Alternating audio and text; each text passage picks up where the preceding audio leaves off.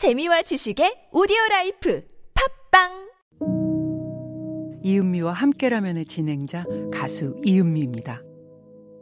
자기 감정과 다른 감정을 표현하며 일하는 사람, 바로 감정 노동자입니다.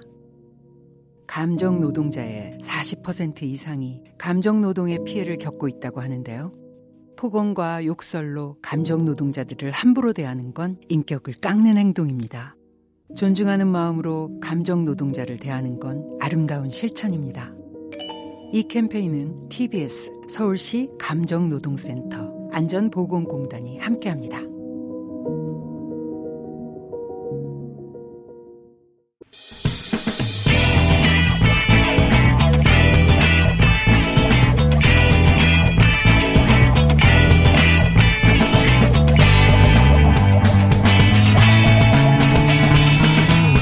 김어준의 뉴스 공장. 자, 최민희 전 의원 모시고, 어, 정의연 그리고 윤미향 당선자에게 제기된 여러 가지 의혹도 팩트체크 막 시작했는데 시간이 부족해서 3부로 넘어왔습니다. 2부 다시 한번 정리하자면 간단하게 금호 스틸하우스 대표 김은근 대표의 인터뷰를 저희 2부에서 했는데 요, 요약하자면 어, 비싸게 매도한 것 아니고 그중에서 핵심적으로 조선일보가 최초 보도했던 그 집은 어, 경량 철고 구조물 철구 구조물 경량 철 구조물이네 정확하게 경량 철 구조물의 어, 건축 표준 단가를 보면 45만 원대이다. 그러니 어, 너무 비싸게 판 것이다. 이렇게 시작한 보도가 이 집가 의혹의 첫 보도였는데 그런데 이제 이 대표님의 팩트 체크는 경량 철구 구조물이 아니다. 그 집은 스틸하우스이고 경량 철구 구조물이 보니까 건축비 표준 단가의 가장 저렴한 단가예요. 이게 주로 창고 지을 때 쓰는 공법입니다. 그러니까 창고 지을 때. 근데 이 스틸하우스는 단가 중에 가장 비쌉니다. 100만 원대이고. 네. 그래서 거기서부터 사실이 아니다라고 네. 이제 팩트 체크를 해주셨는데 제가 이걸 또 어, 평방 미터당 이 가격인데 평당이라고 제가 잘못 아, 들었어요. 아, 네. 네. 대표님은 평방 미터당 99만 8천 원이라고 말씀하셨고, 예. 저는 그걸 평, 평으로 받았는데 잘못했습니다. 네. 제가 정정합니다.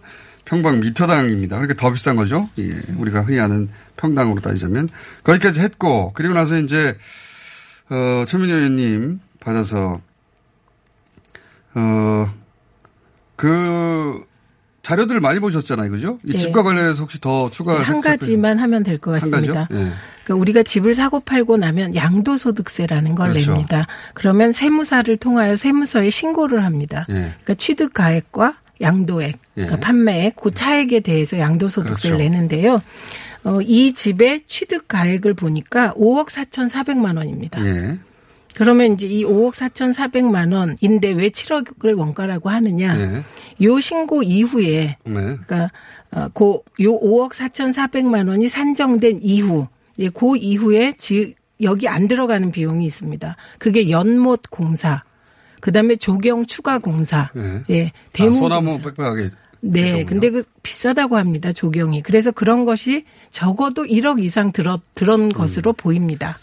그래서 저도 이제 다른 전문가들한테 물어봤더니 7억대 정도 될 것 같다. 네. 그렇게 얘기하더라고요. 그러니까 7억대 자기가 돈을 들여서 집을 지었으면 네. 7억 5천에 팔았다면 그냥 원가에 판 거나 마찬가지죠. 본인의 주장과 비슷한 겁니다. 자신이 네. 들였던 돈 정도에 팔았, 팔았던 것이 더 좋은 그러니까 본래는 9억쯤에 팔라고 그냥 아, 이렇게 이게 9억 될까 뭐 될까 이렇게 얘기하는 단계 있잖아요. 알겠습니다. 팔까 말까 이런 단계였던 겁니다. 근데 이런 집에 대해서는 조선일보는 이제 그것이 스틸하우스임에도 불구하고 경량철 구조물 단가를 적용해서 네. 최소한 4억 원 뻥튀기했다라고 기사를 내면서 이게 시작된 거예요. 네. 네. 이건 제가 보기엔 대표님이 문제 제기를 할 수 있을 것 같습니다. 네. 김원근 대표가. 네. 사실대로 말했는데 이렇게 보도했다고 하니까. 자, 또 있습니까? 네, 집에 대해서는 요 정도 하면 사실은 네. 의혹을 해소, 의혹이 해소돼야 하고 마땅한 거죠. 예, 네. 그리고 사실은 언론이 그집물 자세히만 이렇게 비춰줘도 구석구석을 네. 많이 해소될 것 같습니다. 자, 집 문제는 어, 다행히 또 매도인한테 복비를 주지도 않았거니와 돈 거래가 하나도 없었다고 하니까 소위 해먹을 구석이 없잖아요. 어디서 해먹었다는 겁니까 도대체 기자들은? 그러니까 그 부분이 의혹 제기를 너무 그냥 막 던지신 측면이 있다고 봅니다. 자, 네. 여기, 여기까지 해놓고 자, 다음은요? 네. 어, 일단. 제기된 의혹 중에 위안부 합의를 사전에 알지 않았냐 이런 의혹 제기도 있었죠. 예, 이건 외교부 TF가 예. 발표한 자료에 이미 만나긴 했지만 핵심적인 사실 두 가지잖아요. 최종적이며 불가역적인 예. 어, 합의다. 그리고 10억엔을 예. 보상한다. 이 두 가지 부분에 대해선 얘기하지 않았다 이고요.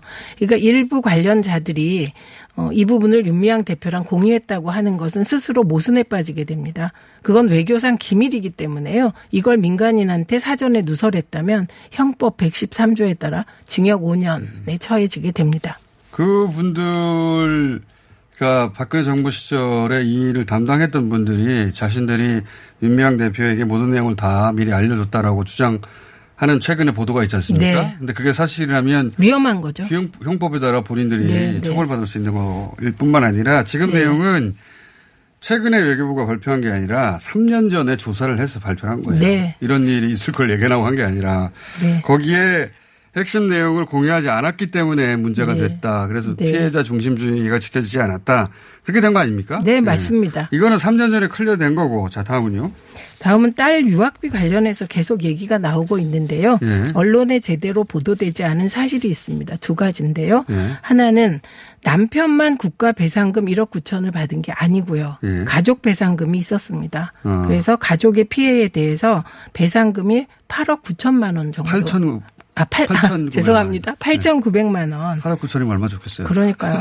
8,900만 원이 예. 배상돼서 예. 총 2억 7,900만 원을 국가로부터 배상받은 예. 돈이 있습니다.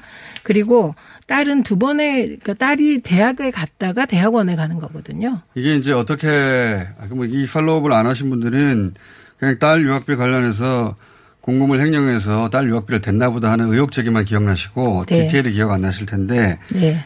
처음에는 장학금 주는 학교로 갔다. 네. 그랬다가 나중에 예, 보상 배상금으로 네. 학비를 마련했다니 서로 어, 해명이 틀리지 않느냐. 말 바꿨다. 말 바꿨다라고 네. 또 공격하는데 네. 말 바꾼 게 아니에요. 설명해 주시죠. 예, 말 바꾼 게 아닙니다. 애초에 2017년이죠. 유학 갔을 때는 장학금을 바꿔간 거 맞습니다. 예. 그리고 보상을 받은 게 2018년 초고요. 예. 그리고 UCLA 대학원에 진학합니다. 예. 그때부터 유학비가 들었습니다. 그게 2018년 9월이고요. 지금까지 든 유학비 총액이 1억 1천만 원 정도 된다고 합니다. 자, 정리하면 처음에는 돈이 없었기 때문에 어, 장학금 주는 데 간 게 맞아요. 네. 맞는데 대학원을 지나가려고 하자 이제는 돈이 필요하게 된 겁니다. 그래서 네. 어, 배상 보상금에서 준 거예요. 그러니까 음. 둘다 맞는 해명인 거예요. 각각 네. 시기에 맞게. 근데 네, 맞습니다. 배상금은 뒤에 나왔는데 어떻게 배상금 없을 때 배상금으로 유학을 보냈단 말이냐? 이건 일부러 못 알아듣는 건지 처음에는 장학금 주는 학교로 갔다니까요. 네. 그리고 나서 대학원 진행할 때 시기에 맞춰서 또 배상금 보상금이 나와서 음. 그 장학금 주라고 준 돈은 아니겠지만 시기상으로 받아서 그때 그 돈으로 대학원을 가게 됐다는 겁니다. 네. 아무런 문제가 없는 해명이에요. 네. 자, 그리고요. 어, 그리고 어, 정의연 신문을 편집 디자인 업체를 수원 신문을 했다. 이런 네. 의혹이 제기됐었는데요. 네.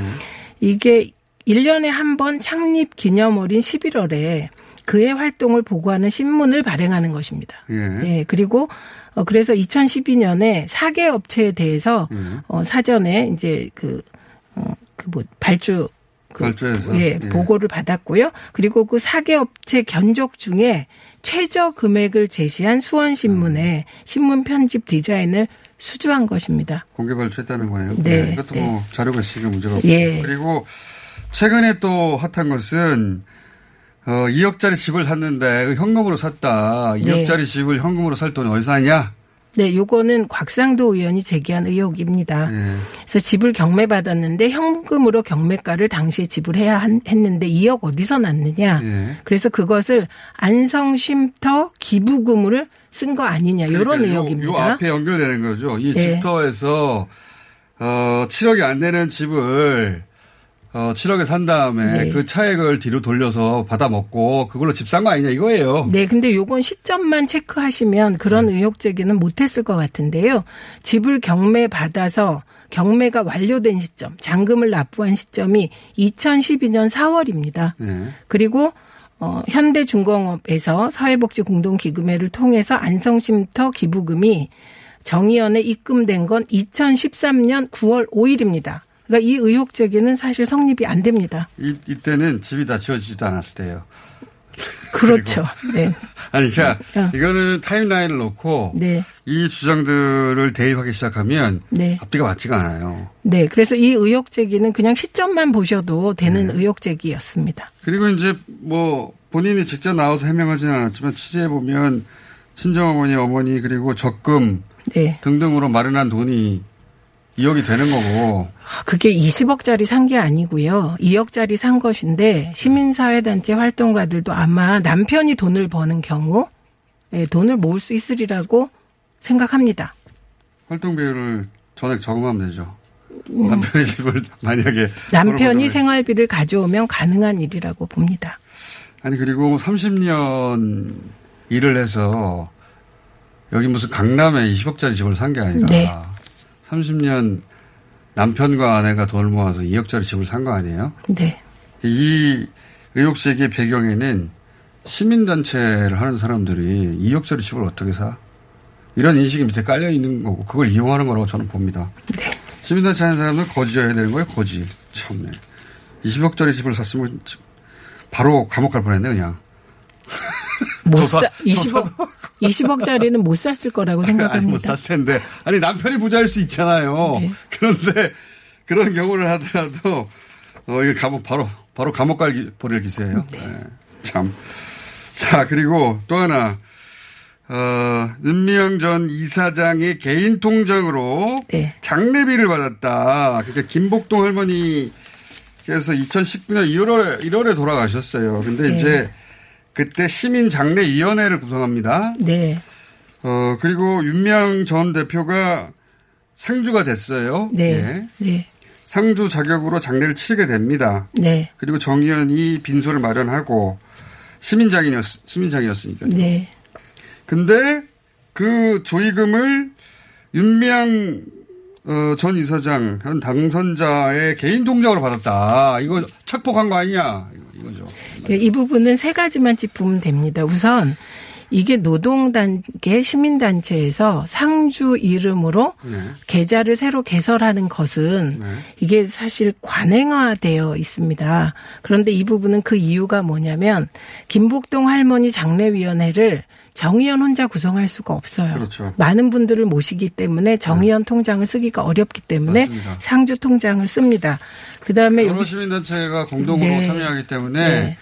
그 여러 시민단체가 그 동시에 그 예금주로 된 통장을 그때 새로 개설해야 되는데 네. 그게 그 쉽지도 않고 그럴 필요가 없으니까 그때 상주가 된 시민단체 대표 통장으로 받는단 네. 말이죠. 네, 그게 관행처럼 되어 있는데 네. 되어 있습니다. 그다음에 여기선 두 가지만 하면 되는데 사실은 이건 금원의 성격상 부조잖아요. 네. 이건 기부금으로 볼 수 없다는 쪽이 법률가들 의견이 우세합니다. 네. 그다음에 두 번째는 그러니까 기부금법 위반이 아니라는 거예요. 네. 예. 예. 그다음에 두 번째는 모금된 금액이 천만 원 이상일 때 예. 신고하게 되어 있습니다. 그러니까 천만 원 이하의 이하의 금액을 운영했다면 이건 법률적으로도 관행적으로도 문제가 안 되는 겁니다. 통장 내역 다 있을 거 아닙니까? 네, 다 있다고 합니다.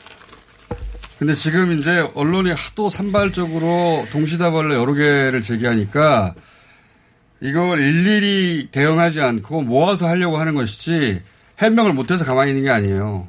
네. 자, 근데 이제 그 전에 이 스테이지가 계속 넘어가니까 네. 여기까지 했다가 이제 압수수색이 돼가지고 압수수색이 안 됐으면 각 해당 부처 예?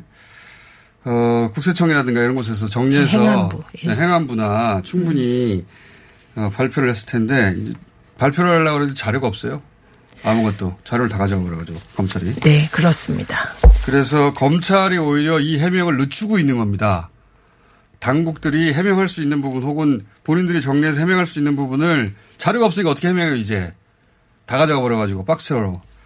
그래서 실제로 정의원에서 개별 해명을 이제 모아서 하려고 하던 중이었는데 할 수가 없어요.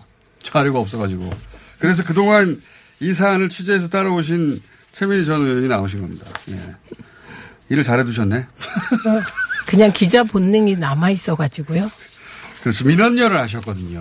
말지 1호 기자였어요. 예, 말지 1호 기자셨고, 민원녀를 하셨고, 그리고 사실은 가족이 또 건축을 하셔가지고. 그리고 극비사항이었습니다. 이쪽에 밝으신 분이었습니다. 네. 자, 오늘 여기까지 하고 이게 이걸로 안 끝날 것 같습니다. 네. 또 모레 또 한동안 계속 나올 테니까 팩트 체크로 보시겠고, 예. 그리고 통합당의 입장이 나오면 이제 통합당 의원하고 다시 또 배틀도 하셔야 될 것 같아요. 예. 오늘 팩트 체크로 나오셨습니다. 최민희 전 민원연 대표였습니다. 감사합니다. 고맙습니다.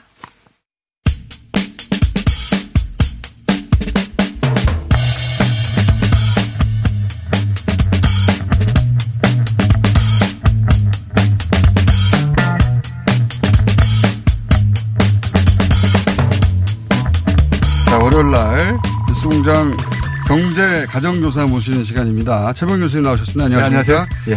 오늘은 개별 사안이 아니라 좀 큰 그림을 한번 여쭤보려고 예. 합니다. 왜냐하면 지난주에 갑자기 그것도 국무부가 예.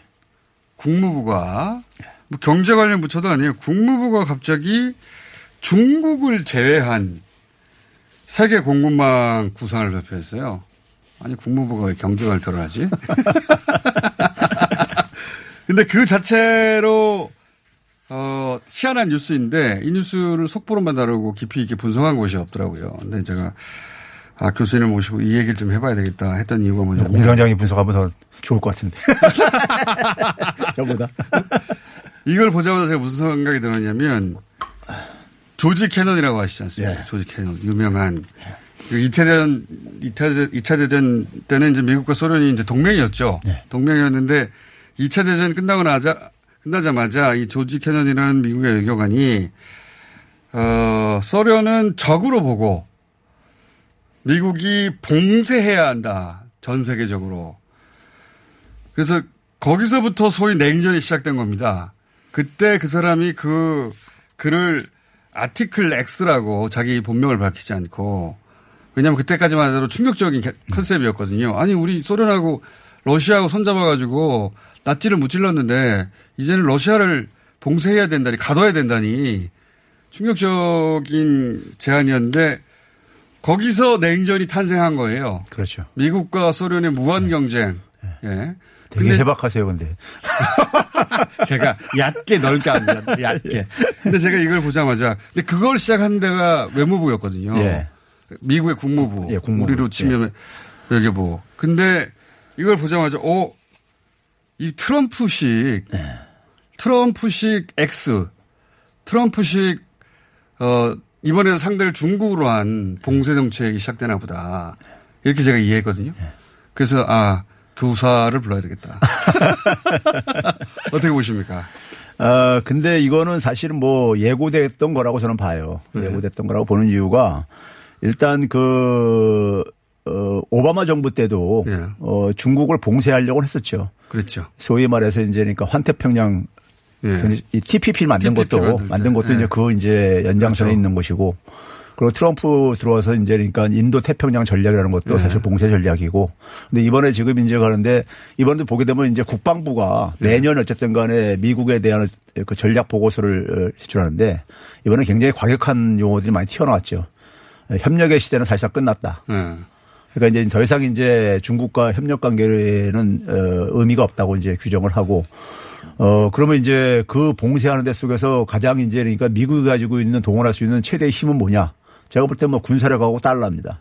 그래, 그 항상 그랬지 않습니까? 예, 그러다 보니까 결국 국방부가 이제 그러니까 그 큰 그림을 그리고 국무부가 어쨌든 간에 그것을 어쨌든 간에 지금 주도하는 지금 그러니까 말씀하셨듯이 경제부서가 아니라 네. 하는 이유는 이게 지금 그러니까는 국가 대 국가의 어쨌든 간에 새로운 그 신냉전 시대의 돌입을 보고 있기 때문에 당연히 국방부 국무부가 주도할 수밖에 없는 것이고요. 그 신냉전을 네. 선언한 것과 마찬가지입니다. 물론 네. 그걸 미, 트럼프의 미국이 과연 실행해낼 수 있느냐 없느냐는 네. 두 번째로 네. 문제로 하고 조지 캐논이 그 70년 전에 했듯이 트럼프가 이제 그런 사람이 되고 싶은 것 같아요. 보니까 내가 어 냉전을 승리로 이끈 레이건처럼 이제 새로운 이념 전쟁을 중국을 상대로 그러니까 경제 정쟁의 외피를 쓴 이념 전쟁 뭐 이런 거를 그렇죠. 선포하면서 네. 위대한 지도자의 반열에 올라가려고 하는 게 아닌가 트럼프 대통령이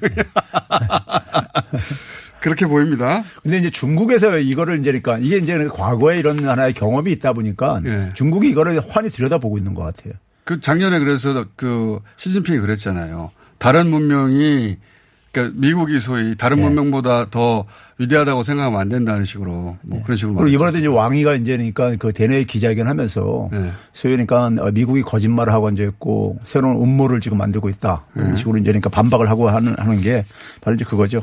그래서 제가 여쭤보고 싶은 건 이겁니다. 예. 그러면서 그 외신에 보면 그 중국을 제외한 글로벌 공급망을 만들면서 그 한 일원으로 한국에게 역할을 네. 제안했다는 식으로 단신이 네. 났어요. 이게 중국을 제외하고 우리가 미국의 공급망의 일원이 된다는 게 가능합니까 이게 현실적으로? 먼저요. 우리가 네. 지금 이제 그 미국의 구상이 굉장히 저는 비현실적이라고 보는 이유가요. 네. 이번에 우리가 코로나 19에서 경험했듯이 코로나19에서 우리가 K방역의 의미를 가졌던 것은요. 그 개방성하고 경제 생태계의 어떤 연결고리를 유지를 한 것이 큰 이제 효과를 발휘했던 거예요. 네. 근데 지금 우리가 소위 말해서 글로벌 공급망이라는 것도 네. 일종의 뭐냐면 세계 경제가 굉장히 촘촘하게 연결돼 있어요. 굉장히 복잡하게요. 네. 연결돼 있는데 그거를 이제 그러니까 중국을 끊어내겠다는 거잖아. 일종의 되면요. 중국만 싹 도려내겠다는 거예요. 예, 끊어내겠다는 건데 그 네. 끊어내게 되면은 끊어 어 끊어지는 그러니까 중국만 그러니까 피해를 보는 게 아니라 미국도 피해를 엄청 봐요. 그렇겠죠. 예, 미국도 네. 엄청 피해를 보기 때문에 이게 이제 제가 볼 때는 어 성공할 수 있는 전략이 아니라고 보고 있는 거고요. 그리고 우리는 그게 또 됩니까? 아, 그렇죠. 중국, 가다 끊어내고. 그게? 그렇죠. 불가능하죠. 현실적으로. 네. 그러면 그런 결국 그렇게 되면 공멸이에요. 실제로 만약에 그 실제로 끊어지는 것이 현실화 된다면은 네. 모두가 공멸하는 겁니다. 모두 미국 발상이라고 치면 중국을 다 도려내고 네. 전 세계 아, 이게 가능하겠나? 말도 안 되는 것 같은데 중국과 거래하는 모든 세계를 다 끌어내고 네. 대신 중국 대신 대체 국가들을 만들어 가지고 미국하고만 거래하게 만들겠다는 거 아닙니까? 지금 중국의 경제 말이 되나? 중국의 경제 규모가 지금 유로존을 조금 앞섰어요, 이래요. 네. 그러니까 미국 다음으로 지금 크단 말이에요. 네. 근데 이제 그거를 끊어내게 되면 끊어내는데 유럽이 동참할 수 있겠는가 제가 볼 때는 뭐 우리나라는 물론이고 네. 유럽도 제가 볼 때는 동참할 수 없는 거예요. 하와이 하와이 제품 네. 하나만도 안 되는 거 아닙니까 지금? 그렇죠. 그거 하나만도 안 되는데 미국 네. 모든 경제를 봉쇄하겠다는 게 이게 저는 이게 망상 현실, 적으로 불가능한 거라고 봐요. 망상 같은데 네. 참. 하여튼 그걸 선언했어요. 네. 어쨌든 간에 어쨌든 선언했고 미국 그 국무부에서 어그 아티클 X처럼 레터 X를 만든다는 거 아닙니까? 그러니까 딱 흉내 낸 거가 맞는 것 같아요. 근데 이게 굉장히 정치적인 레토릭 냄새가 나고요. 첫째는요. 네. 그리고 어쨌든 간에 뭐 중국이 부상하는 것에 대해서 이제 그 억제시키자는 것은 뭐 민주당 정부든 공화당 정부든 간에 마찬가지인데. 동일한 목표를 가지고 있는데 미국이 기본적으로 대, 해외하고 싸움이 붙을 때는요 네. 일단은 내부적으로 절대 다, 다 단결을 합니다. 네. 심지어 언론조차도요. 그러니까요. 네. 그러다가 만약에 이게 실패해 가면 이제 분열이 생깁니다. 균열이 생겨요. 내부에. 그렇죠. 이런, 이런 양상을 되풀이해 왔는데 그런 점에서 어 지금 어쨌든 간에 11월 달에 대선도 있고 있는 상황 속에서 지금 국내 상황이 너무 안 좋거든요. 미국 국내 상황이. 상황이. 예, 경제적 상황도 너무 안 좋고요. 그리고 이런 상황 속에서 선거하게 되면 뭐 트럼프가 지금 질 가능성이 굉장히 크고 이런 네. 상황에서 대개 이제 정치 지도자들이 유혹에 빠지는 게 이제 그걸 대회에다 이제 돌리는 이제 네. 이런 어, 제스처가 많이 나오죠. 적을 밖에서 찾아 그렇죠. 네. 예. 이제 그런 차원에서 이제 그 볼 수 있는 거고 문제는 이제 그러니까 이게 중국과 미국 간의 거래 관계를 보게 되면요. 중국이 바로 이제 그런 얘기 나왔잖아요. 화웨이 이제 공격 화웨이를 공격한 다음에 받은 다음에 딱 집어가지고 얘기한 기업들을 미국의 기업들을 얘기한 게 애플, 퀄컴, 그다음에 보잉 뭐 이런 기업들 그러니까 이 네. 중국에서 굉장히 수익을 많이 내는 기업들입니다. 네. 이 기업들에 대해서 그러니까 자기들도 그러니까 어쨌든 간에 제재를 하겠다 이렇게 나온 게 그러면 이제 뭐 굉장히 그런 피해를 그러니까 감수하면서까지 이거를 그러니까 진행할 저는 가능성은 그렇게 크지 않다고 보는 거고 실제로 화해에 대한 작년에 그런 공격이 큰 효과를 못 거뒀어요. 맞아요. 예. 네. 화해 절대 쓰지 말라고 전 세계 네. 뭐 세계 시장 점유율에 있어서 네. 그러니까 뭐 별로 줄어들지 않았고요. 초강력 네. 메시지를 냈으나 그냥 유럽 주요 국가들은 그냥 써요. 맞습니다. 네. 그래서 효과를 못 봤어요. 예. 그런데 그 제품 하나도 그렇게 안 됐는데 경제망 전체를 끌어낸다는 게 이게 말이 안 되는 구조. 저는 그걸 보면서요, 솔직히 말해서 뭐 똑같은 건 아니지만 작년에 아베가 한국 경제 침략할 때 연상이 되더라고요. 아. 그러니까 이게 자기 발등 찍는 식의 이제 그러니까 음. 머릿속에서 뭘 못합니까? 그렇죠. 그래서 이거는 경제 관련 부처가 아니라 예. 외무부에서 예. 마치 2차 대전 직후에 세계 질서를 미국과 어, 소련으로 양분하면서 그 양분하는 핵심을 이념적 대결, 냉전. 그래서 이제 소련은 소련 그 소위 교류하는 국가들하고 뭉치고 미국은 미국 교류하는 국가들하고 뭉치고 그렇게 나눠졌죠. 그래서 냉전이라고 불렀던 거 아닙니까? 그걸 또다시 만들어 보겠다는 것 같아요. 예, 경제를 예. 가지고. 저는 그 그런 점에서 이번에 그 코로나19 방역 저 상황에서요. 예. 문재인 대통령하고 그다음에 강경화 예교장관이 발빠르게 그 보여주는 움직임이 시사하는 바가 크다고 봐요. 지난달 4월 17일 19일 날에 예. 선거 끝나자마자 바로 뭘 했냐면 이제 그 국제 공조를 이제 추진을 하면서 문재인 대통령은 4월 19일 날 그러니까 아세안 플러스 3 가면서 이제 소위 이제 그러니까 그 이 방역에 있어서 협조뿐만 아니라 예. 협조나 지원뿐만 아니라 그다음에 이제 그 기업인들이 어쨌든 간에 자유로운 어, 이 교류라든가 활동을 보장해 주는 거. 예. 그리고 강경화 장관은 이제 그러니까 고 아세안 플러스 3의 빈틈이 뭐냐, 뭐냐면 유럽 국가들하고 예. 아메리카 이제 미국을 제외한 그 캐나다라든가 남미 국가들 그리고 이제 기타 이제 중동 국가들이었었는데 이 부분에 이제 그러니까 이걸 보완을 해 가지고 비슷한 이제 그러니까 그걸 추진했었었어요. 네. 그래서 공동선언을 채택하고 그랬죠. 네. 그러니까 뭐냐면 이제 개방성을 그러니까 오히려 그러니까는 지금 트럼프가 음. 하는 것은 그러니까 지금 단절로 지금 이렇게 차단시키는 걸로 나가는데 그 틈 속에서 오히려 그러니까는 공조랑 협력을 더 강화를 해가지고 오히려 그러니까 중국과 미국의 힘겨루기 사이에서 새로운 모델 그렇죠. 로 부상하고 있는 중이다. 그렇죠. 네. 새로운 이제 그러니까 어쨌든 리더십으로 음. 이걸 이제 이런 위기를 좀 돌파를 하겠다. 왜냐하면 중국의 한쪽에 붙을 수도 없고 미국 그렇죠. 한쪽에 붙을 수도 예. 없으니까 예. 곤란한 사람들이 전 세계 예. 다 해요. 예. 그러니까 나머지 곤란한 사람들은 여기 여기 붙어라 이거 아닙니까? 예. 그러니까 예. 한국에 대한 국가 신뢰도를 이용을 해가지고 새로운 그러니까 이제 그러니까 국제사회 리더십을 지금 이제 만들어내려고 하는 것이 저는 시사하는 바가 크다고 봅니다. 알겠습니다. 자 오늘 너무 글로벌한 얘기를 큰 얘기를 했네요. 보통 네. 숫자 가지고 이거 틀렸다가 막 혼내시다가. 네, 그러니까 미중 미중 간의 아이가 이런 그 절대적인 단절이라는 건 저는 현실적으로 불가능한 적으로 생각합니다. 그 현실적으로 그러니까 과거에는 네. 무기를 들고 네. 쏘지 않을 핵무기를 들고 이념적으로 갈랐는데 이제는 경제잖아요. 그건 그렇죠. 이념으로 가를 수가 없지 않습니까? 그렇죠. 그 성공하지 못할. 그러니까 코로나 19 방역에서는 미국이나 서유럽의 주요 국가들이 했던 것들이 네. 주로 봉쇄, 네. 대외 봉쇄, 그다음에 국내는 강제 격리 이런 거였는데 네. 그게 처참하게 실패했잖아요. 그거를 지금 뭐냐면 대외 외교에 있어서 그걸 지금 하게 하겠다는 그런 거예요. 그런 거랑 마찬가지. 예. 예. 그런 점에서 이 코로나 19에서 얻는 교훈도 없는 것 같아요. 오늘 여기까지 하겠습니다. 예. 자, 뉴스 공장 경제가정교사 최백은 교수였습니다. 감사합니다. 네, 감사합니다. 야야야, 잘 들어봐. 내가 오늘 버스를 탔는데 말이야. 내 앞에 한 명. 학생입니다. 두 명. 학생입니다. 드디어 내가 딱 찍는데 글쎄. 거북입니까? 어이가 없네. 뻐근한 거북목, 구부정한 어깨, 뒤틀린 골반까지 바디로직 탱크탑과 타이즈로 자세 바로 잡으세요. 남녀노소 누구에게나 좋은 바디로직. 지금 소중한 분께 바른 자세를 선물하세요. 바디로직.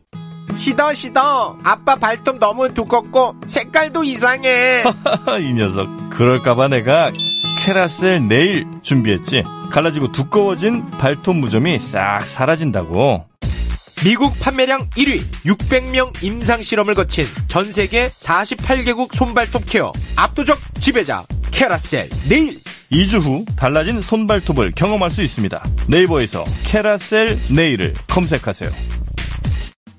5월은 종합소득세 신고의 달. 알고 있지? 아, 맞다. 벌써 머리가 아파오네. 아직도 몰라. 내게 딱 맞는 세무사를 찾아주는 비교 견적 서비스. 찾아줘 세무사가 있잖아. 아, 그래? 종합소득세 신고서 사진 한 장이면 업종과 특성에 맞는 전문 세무사들의 비교 견적이 촤! 오, 간단한데? 게다가 코로나19로 어려움을 겪고 있는 모두를 위해 수수료 할인 쿠폰도 나눠주고 있다고. 대박. 찾아줘 세무사. 지금 당장 검색해야지.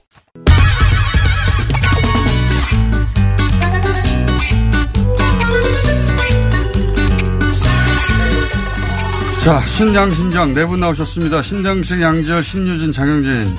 안녕하세요. 안녕하세요. 안녕하세요. 어, 직업은 생략하도록 하겠습니다. 직업이 다른 분은 한 분 있습니다.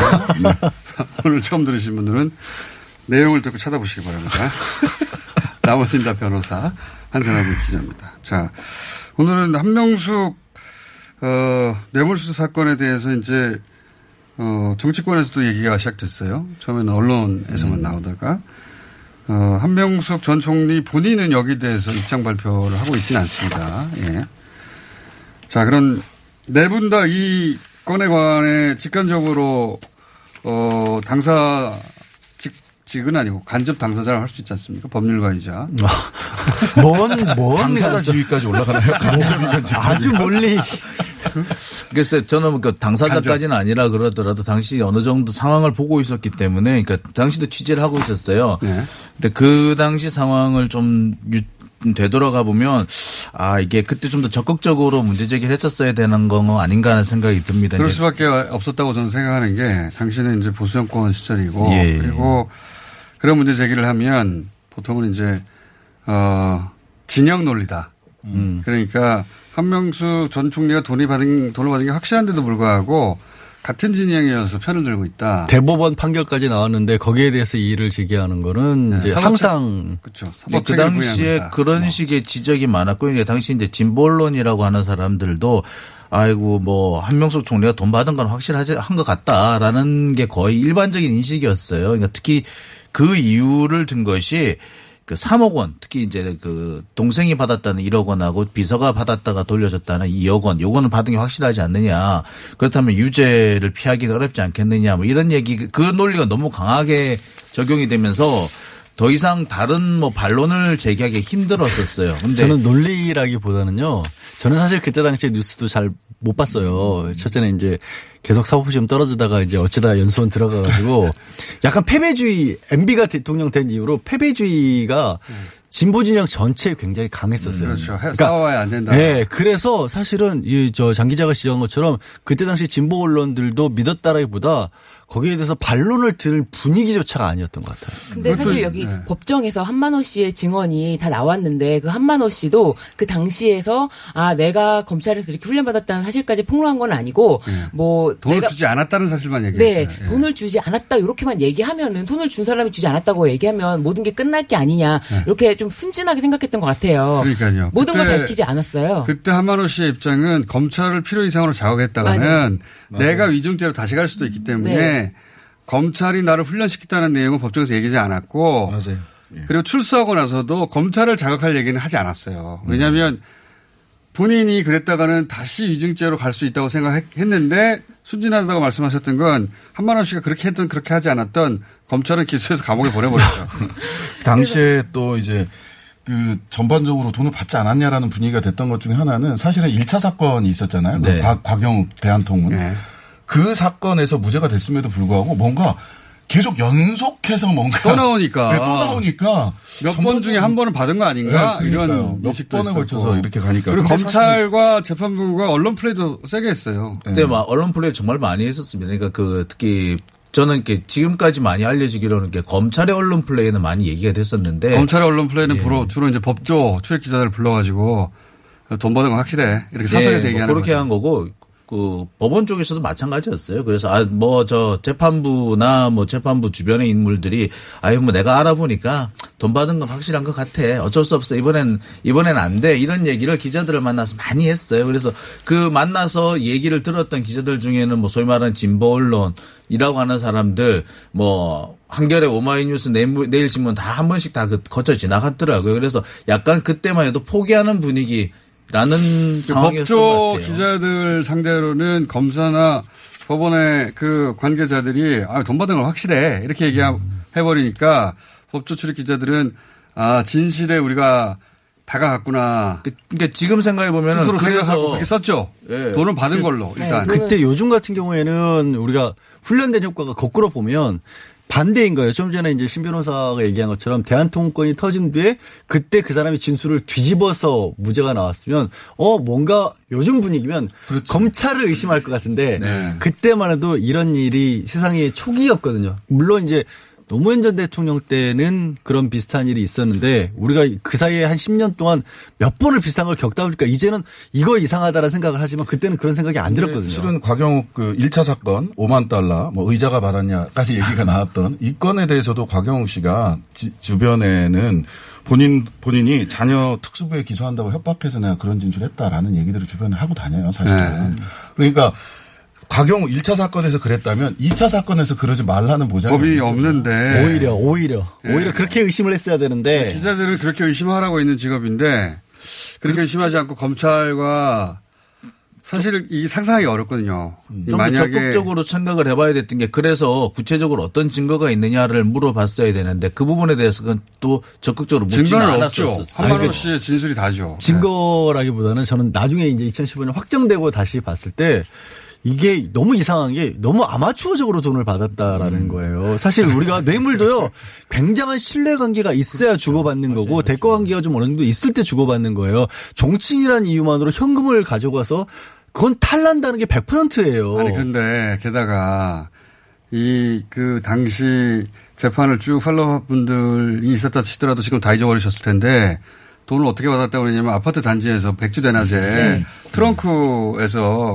여행용 가방에다가 그래가지고 네. 그거를 총리 신분으로 총리인 분이 아파트 단지를 가로질러서 질질 끌고 갔다는 거죠. 예, 현금을 신고 나와가지고 질질 끌고 갔다라고 하는데 현금을 그 현금 그 돈가방에 들어있던 액수도 계속 틀려져요. 처음엔 9억이라 그랬다, 6억이라 그랬다가 333으로 맞추잖아. 그때. 예. 그, 근데 그 3억, 3억, 3억. 비망록이 그 당시에도 사실 나왔던 거잖아요. 네. 근데 전체가 뭐 공개되고 뭐 대중하게 공개되진 않았다고 해도 법정에는 어느 정도 공개가 됐음에도 불구하고 이게 다시 재조명되는 거는 한만호 씨가 당시에 어 법정에서도 법정에서조차도 진술하지 하지 못했던 것. 예를 들면 네. 검찰의 수사 방식이라든지 네. 진술 청취 방법이라든지 자기가 왜 검찰에서 진술 조사 때 이렇게 말했는지에 대해서 명확하게 밝히지 못한 거예요. 네. 본인의 불이익을 당할까 봐. 네, 네. 명확하게 밝히지 못해도 안 받았다고만 하면 되겠지라고 했는데 그 진술이 뒤집혀지자 그 1차 사건과 달리 이제 추가로 제, 제출했던 검찰이 제출했던 증거로는 뭐 통화 기록이라든지 네. 그리고 뭐